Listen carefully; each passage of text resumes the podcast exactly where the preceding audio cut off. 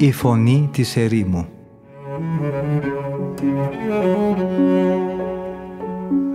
Συνομιλίες με τους Αγίους Πατέρες της ερήμου Την εκπομπή παρουσιάζει ο πρωτοπρεσβύτερος Ματθαίος Χάλαρης.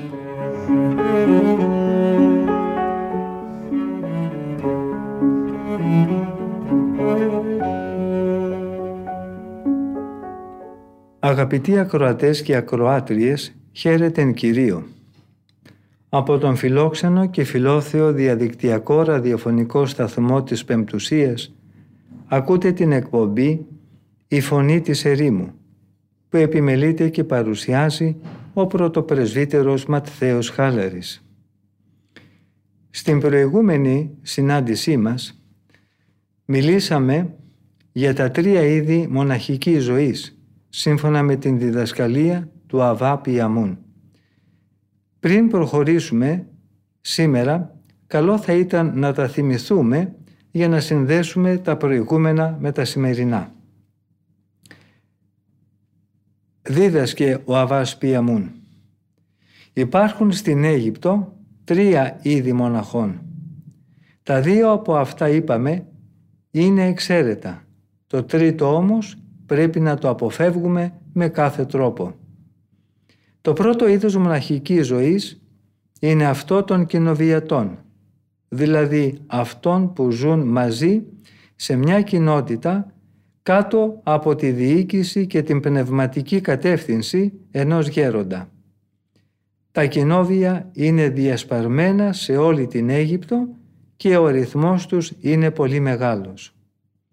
Το δεύτερο είδος μοναχικής ζωής είναι αυτό των αναχωρητών, εκείνων δηλαδή των μοναχών που εκπαιδεύτηκαν πρώτα σε κοινόβια και αφού τελειώθηκαν στην κοινοβιακή παλέστρα αποσύρθηκαν μετά στην έρημο. Σε αυτή την κατηγορία προσπαθούμε να ανήκουμε και εμείς. Και το τρίτο είδος μοναχών κατά τον Αβά Πιάνουν είναι οι Σαραβαΐτες και αυτός ο τρόπος μοναχικής ζωής είναι αξιοκατάκριτος. Στη συνέχεια ο Αβάς Πιαμούν λέει τα εξής. Μετά τον θάνατο των Αποστόλων η πλειονότητα των πιστών, ιδίως αυτοί των χριστιανών που προέρχονταν από τα έθνη, άρχισε να ψυχραίνεται. Επειδή οι εθνικοί ήταν ακόμα ανώριμοι, αφού αυτοί μέχρι τότε είχαν ζήσει στην ειδωλολατρεία, οι Απόστολοι δεν τους ζητούσαν τίποτε περισσότερο παρά το να απέχουν από τα κρέατα που έχουν προσφερθεί σαν θυσία στα είδωλα, από το αίμα, από ό,τι έχει στραγγαλιστεί και από την πορνεία. Αυτή η ελευθερία που τους παραχωρήθηκε από συγκατάβαση για την αδυναμία τους και επειδή ήταν νεόφυτοι στην πίστη, δεν μπόρεσε να μην βλάψει λίγο-λίγο και την τελειότητα των πιστών της Εκκλησίας. Με την καθημερινή αύξηση του αριθμού αυτών που προσέρχονταν στην χριστιανική πίστη και που προέρχονταν τόσο από τον Ιουδαϊσμό όσο και από τους εθνικούς έσβησε η ζέση της πίστεως των πρώτων πιστών. Δεν άρχισε βέβαια να χαλαρώνει η παλιά αυστηρότητα μόνο ανάμεσα στους προσιλήτους, αλλά έφτασε και μέχρι και αυτούς τους προεστώτες της εκκλησιαστικής κοινότητας. Πολλοί θεώρησαν ως θεμητή και εφαρμόσιμη και από αυτούς τους ίδιους την λεγόμενη οικονομία που έγινε στους εθνικούς λόγω της αδυναμίας τους. Πίστηκαν έτσι πως δεν ήταν καθόλου επιζήμιο να διατηρήσουν τα αγαθά και τις περιουσίες τους και μετά τη βάπτισή τους και την είσοδό τους στην Εκκλησία. Εκείνοι όμως που είχαν μέσα τους ακόμα ζωντανή τη φλόγα της πίστης των Αποστολικών χρόνων όντας πιστοί στη μνήμη της τελειότητας των παλαιών εκείνων ημερών, εγκατέλειψαν τις πόλεις και μαζί με αυτές και εκείνους που πίστευαν ότι η αμέλεια και η χαλαρή ζωή είναι επιτρεπτά και στους ίδιους αλλά και στους άλλους πιστούς της Εκκλησίας του Χριστού. Εγκαταστάθηκαν έτσι στα περίχωρα των πόλεων και σε απόμερους τόπους και επιδόθηκαν στην άσκηση με βάση τους κανόνες που είχαν θέσει οι Απόστολοι και οι οποίοι έπρεπε να εφαρμόζονται από όλο γενικά το σώμα της Εκκλησίας. Από αυτούς τους χριστιανούς προήλθε και ο κοινοβιακός τρόπος ζωής. Αυτός ο τρόπος ζωής επινοήθηκε με άλλα λόγια από τους πιστούς χριστιανούς οι οποίοι αποσύρθηκαν στην ησυχία της ερήμου για να αποφύγουν τη βλαβερή επίδραση της χαλαρής ζωής που ακολουθούσε η πλειονότητα των πιστών. Σιγά σιγά και με την πάροδο του χρόνου οι χριστιανοί αυτοί αποτέλεσαν ιδιαίτερη κατηγορία. Αυτοί δεν δημιουργούσαν οικογένεια, ζούσαν μακριά από τους γονείς και συγγενείς τους και δεν συμμετείχαν στην κοσμική ζωή. Γι' αυτό και τους ονόμασαν μονάζοντες. Κατόπιν, όταν αυτοί πληθύνθηκαν και συγκεντρώθηκαν σε κοινότητες, ονομάστηκαν κοινοβιάτες και οι χώροι της διαμονής τους κοινόβια. Αυτό υπήρξε το μοναδικό είδος μοναχών στους παλαιότατους χρόνους. Το πρώτο ιστορικά και το πρώτο σε χάρη. Έτσι διατηρήθηκε το κοινοβιακό πολίτευμα για πολλά χρόνια έως την εποχή των Αβάδων, Παύλου και Αντωνίου. Ακόμη και μέχρι σήμερα διακρίνουμε να διατηρούνται τα ίχνη του μέσα στα κοινοβιακά οργανωμένα μοναστήρια. Από το πλήθος αυτών των τελείων μοναχών, από αυτή την καρποφόρα ρίζα των Αγίων, βγήκαν σαν άνθη και καρπί της οι αναχωρητές, ο Άγιος Παύλος και ο Άγιος Αντώνιος, που μόλις πριν αναφέραμε, είναι ως γνωστό η δημιουργή αυτής της μοναχικής τάξης. Αυτοί οι όσοι πατέρες αποφάσισαν να ακολουθήσουν αυτό τον τρόπο της μοναχικής ζωής και να αναχωρήσουν στα βαθύτατα μέρη της ερήμου. Και αυτό όχι από μικροψυχία και ανυπομονησία όπως συμβαίνει με ορισμένους άλλους μοναχούς, αλλά από τον πόθο των πνευματικών αναβάσεων και για να απολαύσουν τη Θεία Θεωρία. Αυτός είναι ο λόγος της αναχώρησής τους, έστω και αν μερικοί ισχυρίζονται ότι ο πρώτος αναχωρητής αναγκάστηκε να διαφύγει στην έρημο για να γλιτώσει από τις απειλές των συγγενών του και από τον κίνδυνο που αντιμετώπιζε κατά την περίοδο των διωγμών.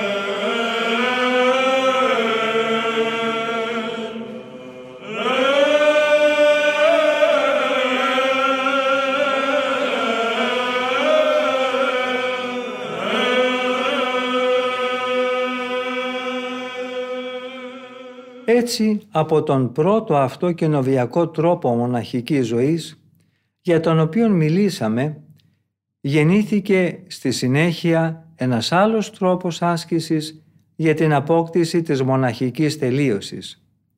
Όσοι ακολούθησαν αυτό τον τρόπο μοναχικής ζωής πολύ σωστά ονομάστηκαν αναχωρητές, δηλαδή μοναχοί αποτραβηγμένοι από την κοινωνία των ανθρώπων. Αυτοί δεν αρκέστηκαν στην πρώτη νίκη που είχαν καταφέρει εναντίον του διαβόλου όταν ζούσαν ακόμα στα κοινόβια ανάμεσα στους ανθρώπους αλλά θέλησαν επιπλέον να καταπατήσουν και να ξεσκεπάσουν και τις κρυφές δαιμονικές παγίδες. Διάλεξαν δηλαδή να παλέψουν με όλη τους τη δύναμη εναντίον των δαιμόνων σε ανοιχτό πόλεμο, σε μια καταμέτωπο αναμέτρηση. Εισχώρησαν έτσι άφοβα στις αχανείς απομονωμένες εκτάσεις της ερήμου και έγιναν οι μιμητές του Αγίου Ιωάννου του Βαπτιστού που κατοικούσε σε όλη του τη ζωή στην έρημο, του Ηλία και του Ελισέου, καθώς και όλων αυτών τους οποίους αναφέρει ο Απόστολος λέγοντας περιπλανήθηκαν ντυμένοι με προβιές και κατσικίσια δέρματα, έζησαν με στερήσεις, υπέφεραν θλίψεις και κακουχίες. Ο κόσμος δεν ήταν άξιος να έχει τέτοιους ανθρώπους. Περιπλανήθηκαν σε ερημιές και σε βουνά, σε σπηλιές και στις τρύπες της γης. Τους ίδιους επίσης εννοεί ο Κύριος όταν λέει στον Ιώβ μεταφορικά Ποιος άφησε ελεύθερο τον άγριο όνο, ποιος τον άφησε λιτό, χωρίς το σχοινί με το οποίο ήταν δεμένος, όρισα για κατοικία του την έρημο και τόπους αλμυρούς για διαμονή του. Αυτός περιγελά το θόρυβο της πολιτείας και δεν ακούει την οργισμένη φωνή του φοροεισπράκτορα. Τριγυρνά τα όρη για να βρει την τροφή του και ψάχνει να βρει πράσινο χορτάρι. Αυτούς επίσης αναφέρει ο ψαλμοδός και λέει «Ας υμνήσουν τον Κύριο αυτοί που τους λύτρωσε ο Κύριος και τους ελευθέρωσε από την εξουσία του εχθρού». Και λίγο πιο κάτω συνεχίζει λέγοντας «Περιπλανήθηκαν σε γη χωρίς νερό. Δεν βρήκαν δρόμο που θα τους οδηγούσε σε πόλη για να κατοικήσουν. Υπέφεραν από πείνα και δίψα. Η ζωή τους κινδύνευε να σβήσει. Και τότε κράβγασαν στον Κύριο και Αυτός τους λύτρωσε από όλες τους τις αγωνίες. Και ο προφήτης Ιερεμίας σε αυτούς απευθύνεται και τους λέει «Είναι καλό για τον άνθρωπο να σηκώνει το ζυγό της υπομονής από την νεανική του ηλικία θα καθίσει μόνος και σιωπηλός, θα σηκώσει τον ζυγό των δοκιμασιών με ανδρεία. Οι ίδιοι επίσης με όλη τη ζωή και την καρδιά τους ψάλουν μαζί με τον προφήτη και λένε «Έγινα σαν τον πελεκάνο που ζει στην έρημο, κατάντησα σαν το κλαψοπούλι που θρυνεί σε ερημωμένο σπίτι. Έμεινα άγρυπνος και είμαι σαν το μοναχικό σπουργίτη στη σκεπή του σπιτιού. Αυτές οι δύο μοναχικές τάξεις ήταν η τιμή και η δόξα της Εκκλησίας. Όμως βαθμιαία και ανεπαίσθητα η παρακμή άρχισε να τις διαβρώνει και τότε είναι που αναδύθηκε ένας άλλος τύπος μοναχών ή μάλλον ένα κακό αντίγραφο της μοναχικής ζωής. Αυτοί αποτέλεσαν τον ολέθριο σπόρο που φύτρωσε τον καιρό της πρώτης χριστιανικής κοινότητας στην καρδιά του Ανανία και της Απφύρας. Αυτόν τον κακό σπόρο φρόντισε να κάψει από τη ρίζα του η αυστηρότητα του Αποστόλου Πέτρου. Αυτό το ανώσιο βλάστημα άρχισε δυστυχώς τώρα τελευταία να ξαναζωντανεύει και να μεγαλώνει. Οι αληθινοί μοναχοί θεωρούν αυτή την τάξη των Σαραβαϊτών ως αξιόμεμπτη και καταραμένη. Χαρακτηρισμό που οι όσοι οι πατέρες μας δεν είχαν ποτέ εκφράσει για κανέναν άλλο άνθρωπο. Το παράπτωμα του Ανανία και της Απφύρας δεν είχε ως τότε συμβεί. Ωστόσο ο Απόστολος δεν είχε αφήσει σε αυτούς που έδωσαν το πρώτο παράδειγμα κανένα χρονικό περιθώριο για μετάνοια και διόρθωση. Ένας ακαριαίος θάνατος είχε εξεριζώσει το καταστρεπτικό αυτό φυτό. Η μακροχρόνια αμέλεια όμως και η φθορά του χρόνου κατάφεραν λίγο-λίγο να σβήσουν από τη μνήμη πολλών πιστών το κακό αυτό παράδειγμα που είχε τιμωρήσει η αποστολική αυστηρότητα στα πρόσωπα του Ανανία και της Απφύρας. Τότε ακριβώς ξεφύτρωσαν οι Σαραβαΐτες. Το όνομα αυτό το πήραν από ένα κόπτικο όρο.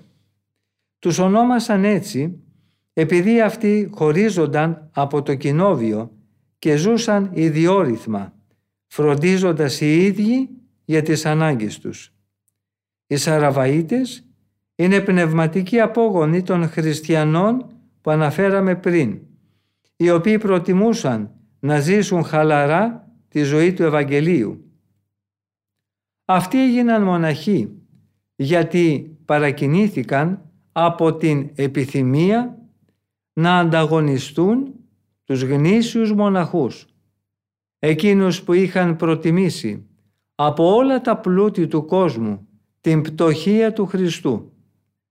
Θέλησαν δηλαδή οι Σαραβαΐτες να γίνουν άκοπα συμμέτοχοι της δόξας εκείνων των Αγίων Μοναχών. Οι Σαραβαΐτες λόγω της φιλοδοξίας τους να μιμηθούν τους αληθινούς μοναχούς και προσπαθώντας να επιτύχουν πνευματικές αναβάσεις για τις οποίες χρειαζόταν σκληρός αγώνας και μεγάλη αρετή κατέθεσαν μόνο τη μικροψυχία τους. Και αυτό γιατί αυτοί από ανάγκη και μόνο υποχρεώθηκαν να ακολουθήσουν τη μοναχική ζωή.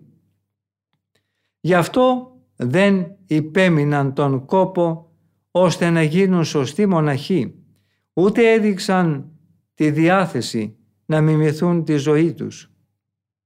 Αυτοί αδιαφόρησαν για την κοινοβιακή πειθαρχία και για την υπακοή στους γέροντες και δεν δέχτηκαν τη διδασκαλία τους ώστε να καταφέρουν να υπερβούν το θέλημά τους. Έζησαν με λίγα λόγια ιδιόρυθμη και ανυπότακτη ζωή και δεν ασκήθηκαν κάτω από την διάκριση των πατέρων τους. Η αποταγή τους λοιπόν ήταν επιφανειακή και είχε γίνει για τα μάτια του κόσμου.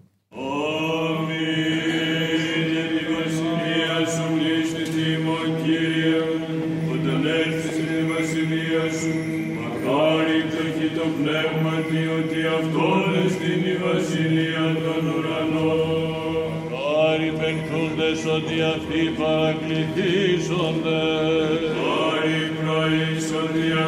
κληρονομής σου στη τη γη.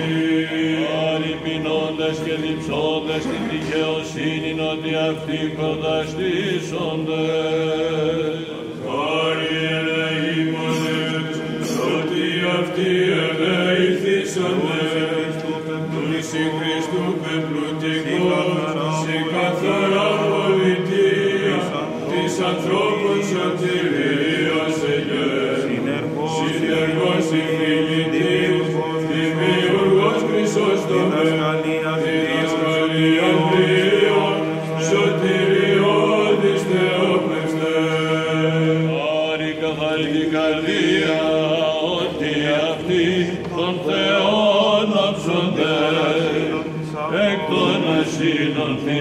λαμπρό πνεύματος συμπλουτίσας τέκνημα του σωτηρίου αντίσας.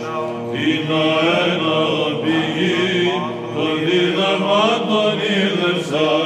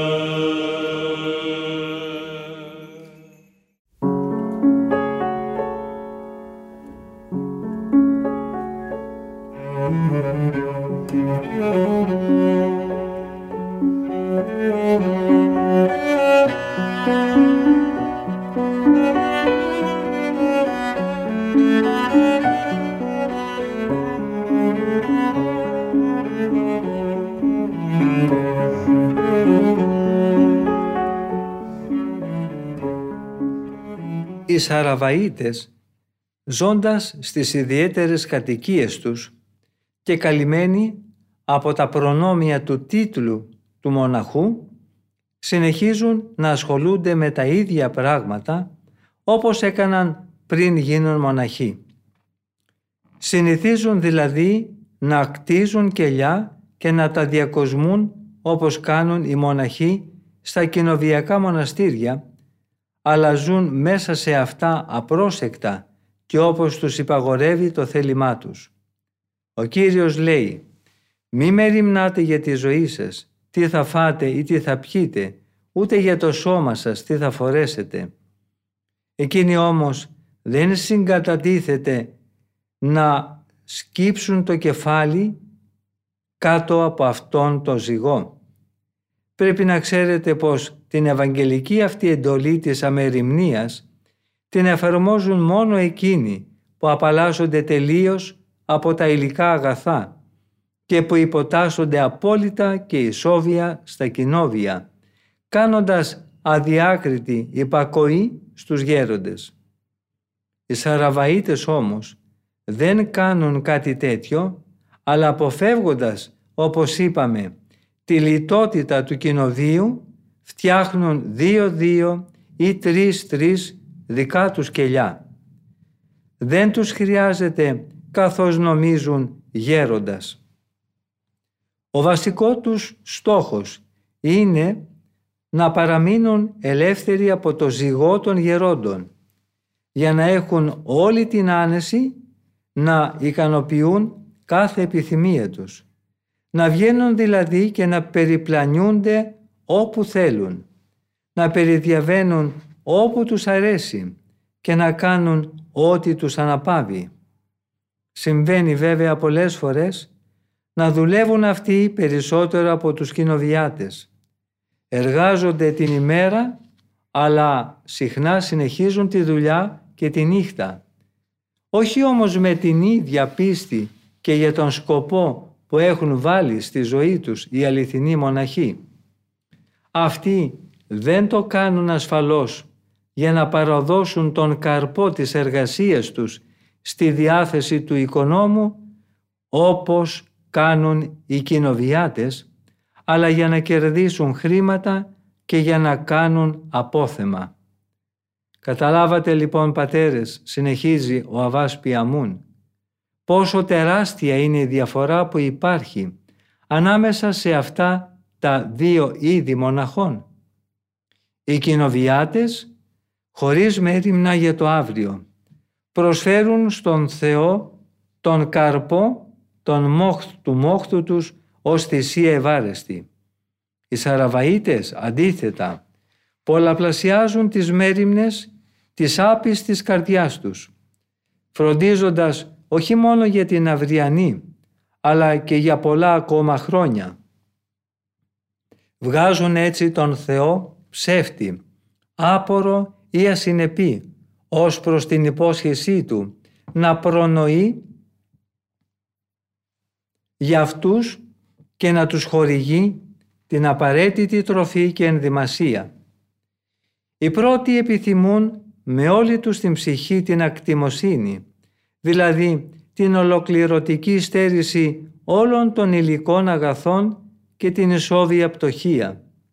Οι δεύτεροι αντίθετα επιδιώκουν την αυθονία όλων των αγαθών. Οι κοινοβιάτες αγωνίζονται και υπερβαίνουν καμιά φορά το μέτρο της καθορισμένης εργασίας. Παραδίδουν όμως τον καρπό των κόπων τους για να χρησιμοποιηθεί για τους ιερούς σκοπούς του μοναστηριού και αν κάτι περισσεύσει να δοθεί κατά την κρίση του Αβά στις φυλακές, στα γυροκομεία, στους ξενώνες, στα νοσοκομεία και γενικά στην φιλανθρωπία.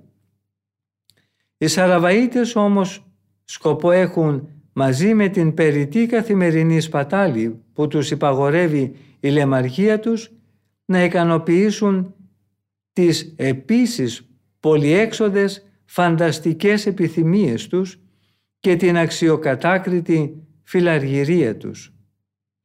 Είναι βέβαια και ορισμένες φορές που οι Σαραβαΐτες χρησιμοποιούν κάπως καλύτερα τα χρήματα, έστω και αν δεν τα έχουν συγκεντρώσει καλοπροαίρετα. Και σε αυτή όμως την περίπτωση δεν προσεγγίζουν καν την αρετή των κοινοβιατών, ούτε την τελειότητά τους. Γιατί οι κοινοβιάτες όλο το διάστημα που αποφέρουν στο μοναστήρι τόσο γενναία και μεγάλα εισοδήματα και τα καταθέτουν καθημερινά στο κοινό ταμείο, παραμένουν σταθερά ταπεινοί και σε βαθιά υποταγή. Είναι δηλαδή στερημένοι από την ελευθερία του να διαθέσουν οι ίδιοι αυτό που έχουν κερδίσει με τον ιδρώτα του προσώπου τους. Έτσι αναζωπυρώνουν αδιάκοπα με αυτή την καθημερινή στέρηση του καρπού της εργασίας τους τη φλόγα της πρώτης τους αποταγής. Οι Σαραβαΐτες, αντίθετα, αισθάνονται υπερήφανοι ακόμα και όταν κάνουν κάποια μικρή ελεημοσύνη στους φτωχούς. Γι' αυτό και κάθε μέρα που περνάει τους φέρνει όλο και πιο κοντά στην απώλεια.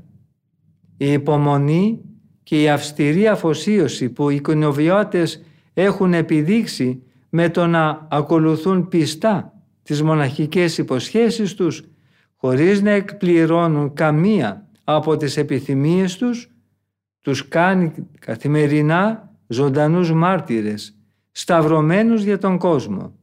Αντίθετα, η χλιαρότητα και η ιδιορυθμία που έχουν διαλέξει οι Σαραβαΐτες τους καταποντίζει στην κόλαση.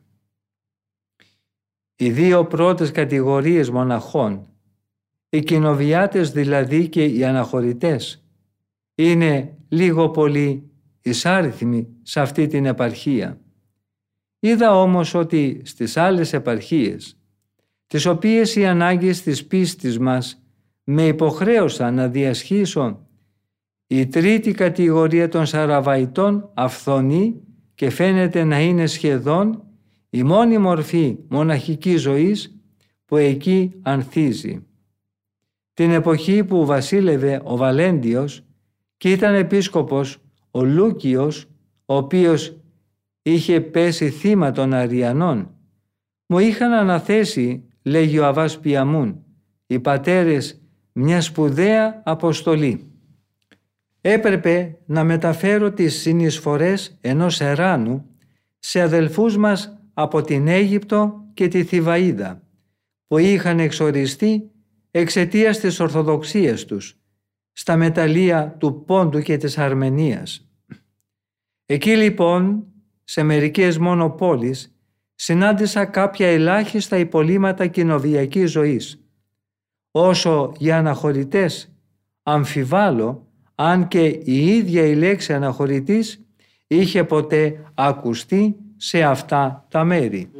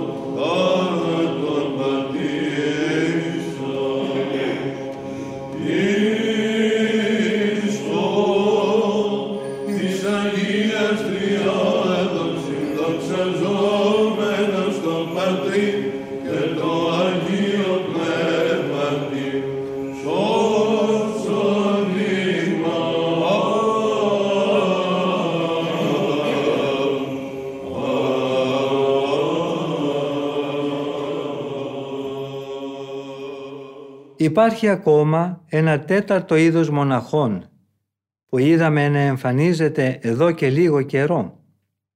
Αυτοί κολακεύονται με το να εμφανίζονται με μία ψεύτικη εικόνα αναχωρητών. Στο ξεκίνημά τους στο μοναστήρι, ο ζήλος τους έδειχνε ότι αναζητούσαν πραγματικά την τελειότητα της κοινοβιακής υπακοής και πειθαρχίας. Αλλά σύντομα αυτός ο ζήλος τους ψυχράνθηκε. Δεν ενδιαφέρονταν πλέον να κόψουν τις παλιές τους συνήθειες και τα πάθη. Μην μπορώντας λοιπόν να βαστάξουν το ζυγό της ταπείνωσης και της υπομονής και μη θέλοντας να υποταχθούν στις εντολές των γερόντων, έφυγαν από το κοινόβιο και κατοίκησαν σε χωριστά κελιά με την επιθυμία να ζήσουν σε αυτά ως ερημίτες.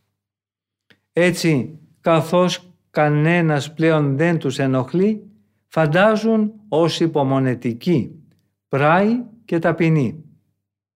Αλλά αυτή η καινούργια κατάσταση ή μάλλον αυτή η χλιαρότητα δεν επιτρέπει ποτέ σε αυτούς που προσβλήθηκαν από αυτή την αρρώστια να φτάσουν στην τελειότητα. Θα ήταν λίγο το να πει κανείς ότι τα πάθη τους είναι το μόνο που παραμένει αδιόρθωτο, γιατί δυστυχώς αυτοί χειροτερεύουν και μόνο από το γεγονός ότι κανένας δεν τους προκαλεί.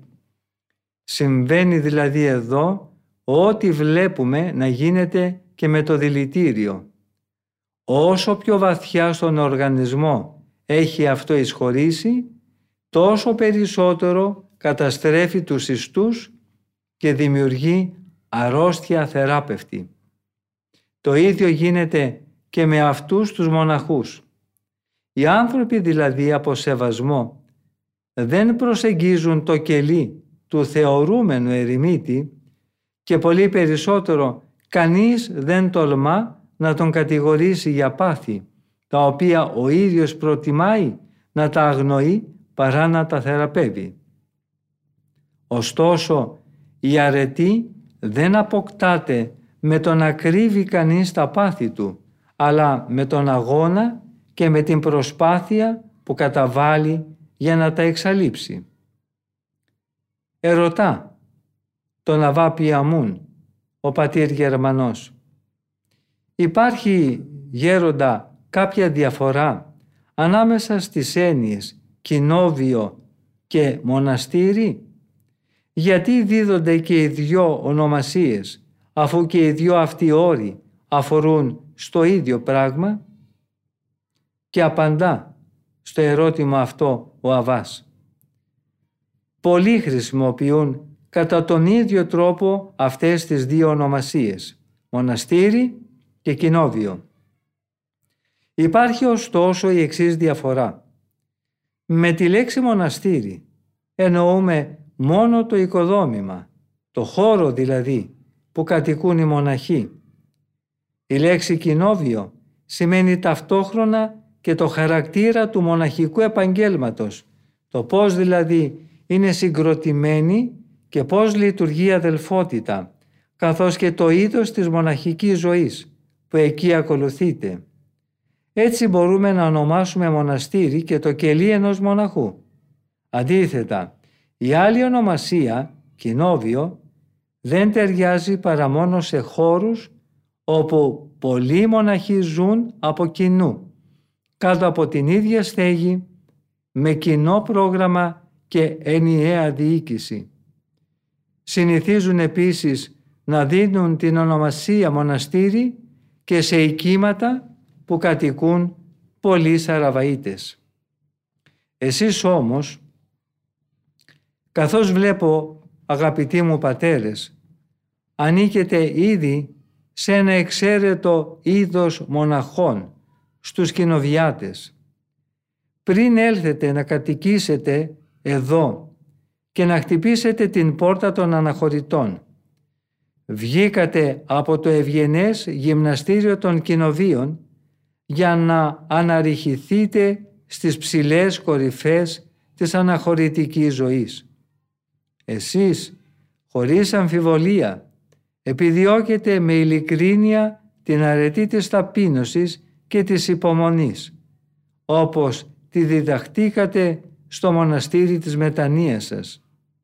Γι' αυτό και δεν αρκεστήκατε όπως ορισμένοι άλλοι, στο ότι φορέσατε το μοναχικό σχήμα, ούτε προσπαθείτε υποκριτικά να υποβιβάζετε τον εαυτό σας, δείχνοντας υπερβολική ευγένεια και κάνοντας περιτές υποκλήσεις.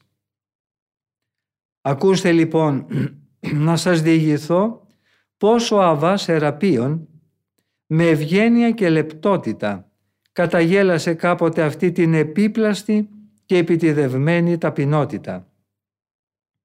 Μια μέρα κατέφτασε στο κελί του ένας επισκέπτης, ο οποίος με όλη του την εξωτερική εμφάνιση και με τα λόγια του εξέφραζε την πιο βαθιά έλλειψη αυτοεκτίμησης. Ο γέροντας κατά την συνήθειά του τον κάλεσε την ώρα της ακολουθίας να ψάλει. Αυτός όμως, παρά τις παρακλήσεις του γέροντα, αρνιόταν επίμονα λέγοντας «Είμαι τόσο αμαρτωλός. Εγώ δεν είμαι άξιος ούτε να αναπνέω τον αέρα του κελιού». Δεν δεχόταν επιπλέον να καθίσει ούτε σε ψάθα, γιατί θεωρούσε ότι του ήταν πολύ και το γυμνό χώμα. Με πολύ μεγαλύτερη βέβαια δυσκολία δέχθηκε το πλήσιμο των ποδιών που σύμφωνα με το τοπικό έθιμο γινόταν από τον οικοδεσπότη προς τους φιλοξενουμένους του πριν από το γεύμα. Μετά το γεύμα, ο Αβάς Σεραπείων εκμεταλλεύτηκε την ευκαιρία από την συνομιλία που συνήθως ακολουθεί για να του κάνει μια σύσταση με πολύ καλοσύνη και γλυκύτητα. «Δεν θα έπρεπε αδελφέ μου», του είπε ο Αβάς, «να τρέχεις εδώ και εκεί αργόσχολος και περιπλανόμενος, πολύ περισσότερο μάλιστα επειδή είσαι νέος και εύρωστος. Θα πρέπει να καθίσεις στο κελί σου και να πορεύεσαι σύμφωνα με τους κανόνες των γραφών. Να φροντίζεις να υπακούς τους γέροντες, να ζεις από την εργασία σου και όχι από τις φιλανθρωπίες των άλλων. Γιατί αυτό δεν το δέχτηκε για τον εαυτό του ούτε ο Απόστολος Παύλος. Θα μπορούσε ασφαλώς ο Απόστολος ως εργάτης του Ευαγγελίου να απαιτήσει τη φιλοξενία ως οφειλή των χριστιανών προς το πρόσωπό του για το ιεραποστολικό έργο του. Παρόλα αυτά όμως εκείνος προτιμούσε να δουλεύει μέρα νύχτα για να κερδίζει το ψωμί το δικό του και αυτόν που δεν είχαν χρόνο να εξασκήσουν κάποιο επάγγελμα επειδή τον βοηθούσαν στην αποστολή του. Όταν άκουσε αυτά τα λόγια ο νέος μοναχός ένιωσε προσβολή και στενοχωρήθηκε σε τέτοιο βαθμό που δεν μπόρεσε να κρύψει την πίκρα της καρδιάς του η οποία ζωγραφίστηκε έντονα στο πρόσωπό του. «Ε, αδελφέ μου», ξανά είπε ο γέροντας, «πριν λίγο φόρτωνες στον εαυτό σου όλα τα κρίματα του κόσμου και δεν φοβόσουν καθόλου μήπως εκτεθείς λέγοντας πως είχες διαπράξει τόσο φοβερά αμαρτήματα. Τώρα εγώ σου κάνω μια μικρή προειδοποίηση, μια σύσταση πολύ απλή που δεν κρύβει τίποτε το προσλητικό αλλά είναι γεμάτη καρδιακή αγάπη και διάθεση βοήθειας. Γιατί ταράχτηκες τόσο ώστε η αγανάκτησή σου να προδίδεται από τα χαρακτηριστικά του προσώπου σου, αντέδρασες κατά τέτοιο τρόπο ώστε δεν μπορείς πλέον να κρύψεις την ταραχή σου πίσω από την ήρεμη έκφραση του προσώπου σου. Περίμενες μήπως καθώς υποβίβαζες τον εαυτό σου ότι θα σου απαντούσα με το χωρίο της Αγίας Γραφής που λέει «Ο δίκαιος άνθρωπος παίρνει πρώτος το λόγο και αυτός πρώτος κατηγορεί τον εαυτό του. Διαφυλάξτε λοιπόν και εσείς αδελφοί μου την αληθινή ταπείνωση της καρδιάς η οποία δεν είναι επίδειξη και λόγια υποκριτικά αλλά βαθιά ταπείνωση ψυχής. Αυτή η ταπείνωση θα λάμψει με την υπομονή που θα επιδείξετε γιατί η υπομονή είναι το πιο καθαρό αποδεικτικό της ύπαρξης του ταπεινού φρονήματος. Και αυτό θα συμβεί όχι με το να διακηρύσετε ότι είστε υπεύθυνοι για αμαρτίες που κανείς δεν το πιστεύει ότι έχετε διαπράξει, αλλά όταν θα παραμείνετε ατάραχοι και απαθείς στις θρασείς κατηγορίες που θα σας εκτοξεύσουν. Η ταπείνωσή σας θα φανερωθεί όταν υπομείνετε με κάθε πραότητα και αταραξία της ύβρης και τις συκοφαντίες που εκτοξεύονται εναντίον σας. Στο σημείο όμως αυτό, αγαπητοί αδελφοί μου, φτάσαμε στο τέλος και της σημερινής ραδιοφωνικής επικοινωνίας μας. Ευχαριστούμε πολύ όλους και όλες εσάς που είχατε την καλοσύνη να μείνετε μαζί μας, ακούγοντας τα σοφά λόγια των Αγίων Πατέρων της Ερήμου. Θα συναντηθούμε και πάλι στην ίδια ραδιοφωνική συχνότητα της Πεμπτουσίας την επόμενη εβδομάδα την ίδια μέρα και ώρα. Από τον ομιλούντα και τον τεχνικό ήχου θερμές ευχές για μια ευλογημένη μέρα. Ο Θεός με θυμών.